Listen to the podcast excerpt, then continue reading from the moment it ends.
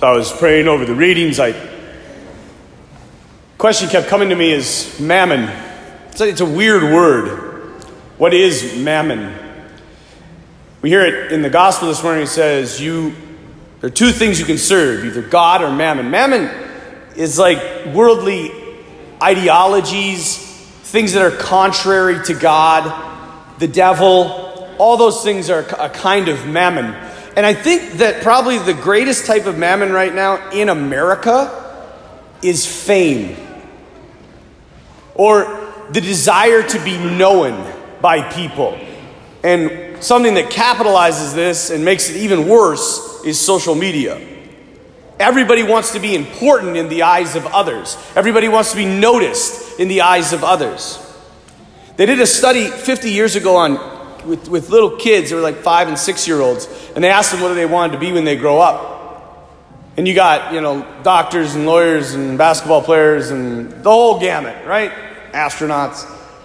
They did this study 10 years ago, and overwhelmingly, 90% answered these kids. They said, What do you want to be when you grow up? I want to be famous. I want to be famous. And why? Have you ever noticed that famous people's lives are awful? Like terrible. Like their lives are a complete gong show.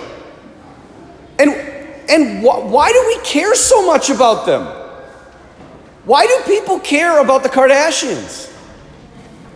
Why? What? What about? Because they're so messed up? They're not as messed up as we are? We feel good watching them? Because at least I'm not as messed up as them. I don't know. It's, it's, it's strange to me. I don't I think it was like 10 years ago. There's a video of Tom Brady, and it's on 60 Minutes. And they're interviewing him, and they're showing how he has all of this money, and he's married to a Victoria's Secret supermodel, and he has four homes and their mansions, and he has his own private jet, and he's only got three Super Bowl rings at this time. And they're like, Tom, this is it, man. And it's amazing. Tom Brady looks at the, the guy interviewing and he says, You know what? A lot of people would say, like, I got it made. I've reached the top. I'm the best. Me? I look at all of this and say, God, there's got to be more than this. And the interviewer says to him, Well, what is it, Tom? And Tom Brady says, I wish I knew. I wish I knew. And I was like, when I first saw it, I'm like, Tom, you just said it. God, I wish I knew.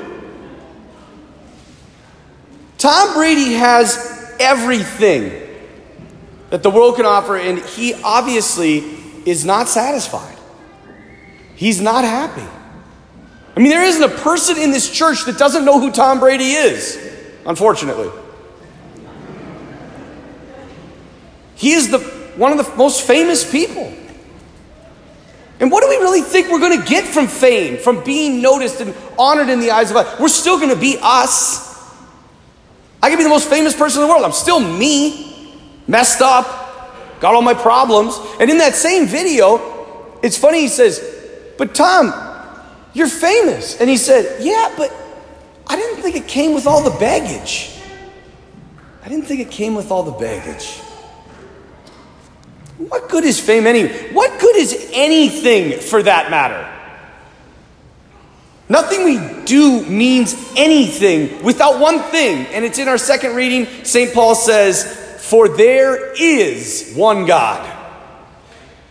And there is one mediator between God and men, the man Christ Jesus, who gave himself as a ransom for us. That line rescues humanity from meaninglessness. Stephen Hawking, another very famous person, came out with a book a number of years ago, and he is a brilliant scientist. He is a terrible philosopher. In that book, he said, based on physics, we can prove that there is no God. Now, this is a ridiculous statement because physics deals with the natural order. God, by his very nature, is of the supernatural order. There is no way physics can disprove the existence of God. I told you, he's a bad philosopher. I say that with all respect because he's a brilliant scientist. And people fall for this. Science is everything. And if this is it, you guys, if this is it, like matter is all there is. This right here, that's it. It's just all matter. I heard a priest friend of mine, he said this line, it's awesome. He said, If all there is is matter, then nothing matters. And how true that is. If, it, if life is just atoms running into atoms and your thoughts aren't even your thoughts, they're just chemical reactions and neurological pathways connecting, then nothing means no- anything. Or everything means nothing. Whatever, you know what I'm saying? that if we buy into this science proves every, that we have just bought into life is meaningless. But if we listen to Paul, and we, see, we hear when he says, For there is one God, then things matter. Then everything in your life matters, and it matters to him. And how do I know that? Because he did that. He didn't have to do that. And if he did that, you matter. You matter to him. I matter to him.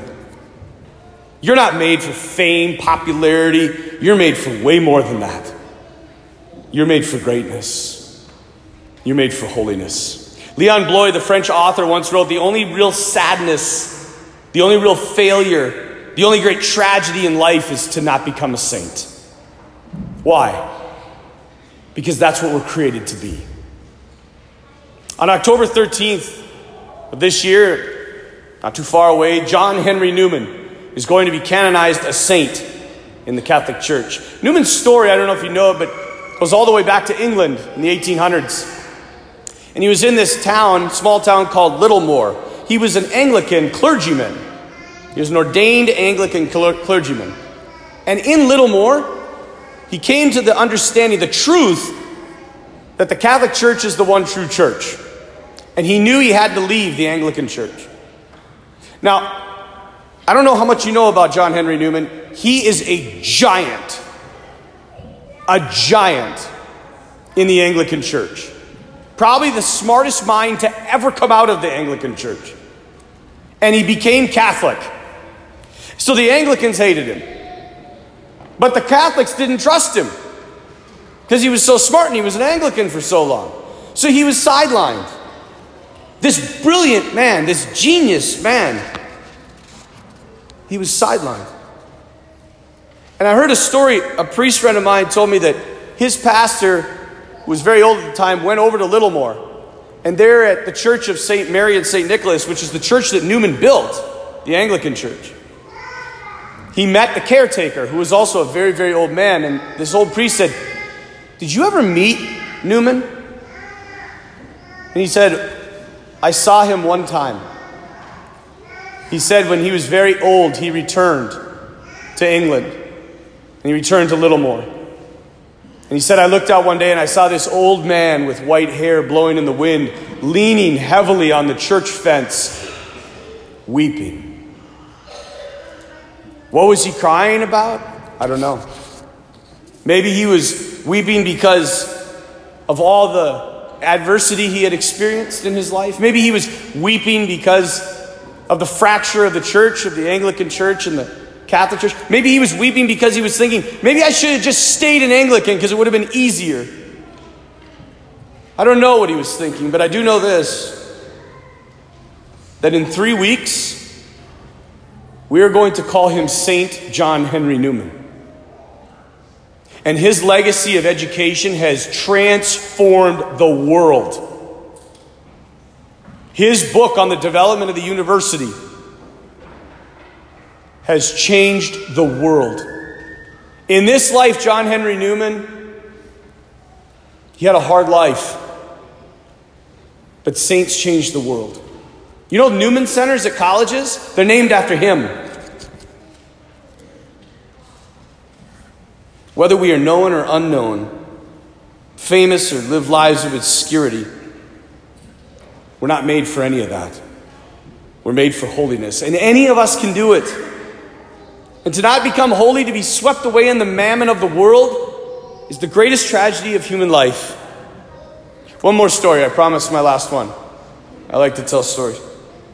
St. Thomas More, you may know him. He was the Lord Chancellor of England and a very, very good man, a churchman.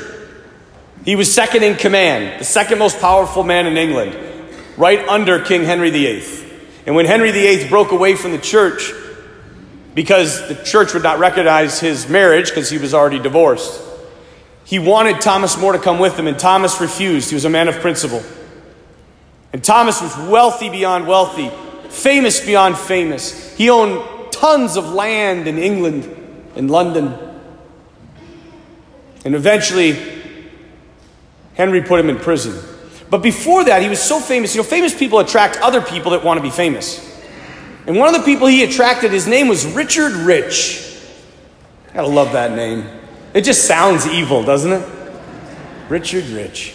And he said to Richard, because Richard wanted to be big, he wanted to be a, a leader in, the, in England. And he said, Richard, why don't you be a teacher?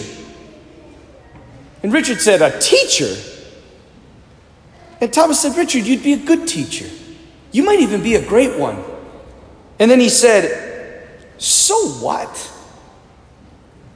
If I was great, who would know about it? And Thomas More says this He said, Richard, you would. And your students would. And your family and your friends would. And Richard, God would. It's not a bad audience, Richard. In the end, the desire to be noticed, the desire for fame, drove Richard to perjure himself in court at the Thomas More trial. And when he lied, Thomas was convicted and sentenced to death. And as he was walking out of the stand, the witness stand, he walked by Thomas More. And Thomas looked at him, and now Richard is all in his regalia, because he's a big shot now. And he said, Richard, that chain around your neck, that's the chain of Wales, isn't it? You're now in charge of Wales. And Richard said, Yes, Thomas, it is. And Thomas looked at him and said, Richard, it profits a man nothing to gain the whole world if he loses his soul. But you, Richard, you did it for Wales. For Wales. My friends, some of you may become very famous. Big shots. You may change the world. You might be rich. And that's fine. But don't sell your soul for it because you weren't made for it. And some of us, in fact, must, most of us will be not famous. We will live, as the second reading says, quiet lives of obscurity, loving our family and our children And that's good too. But it's not what you were made for. Peter Kreeft once wrote, You can become a saint and absolutely no one, and nothing can stop it. It's a free choice, and if you will look into your own heart and be completely honest, you must admit that there is one and only one reason that you are not a saint. You do not wholly and completely want it. So, in the end, the question is this Who will you serve? God or the world? The world will offer you comfort and pleasure and ease, but you weren't made for any of those. You were made to be a saint.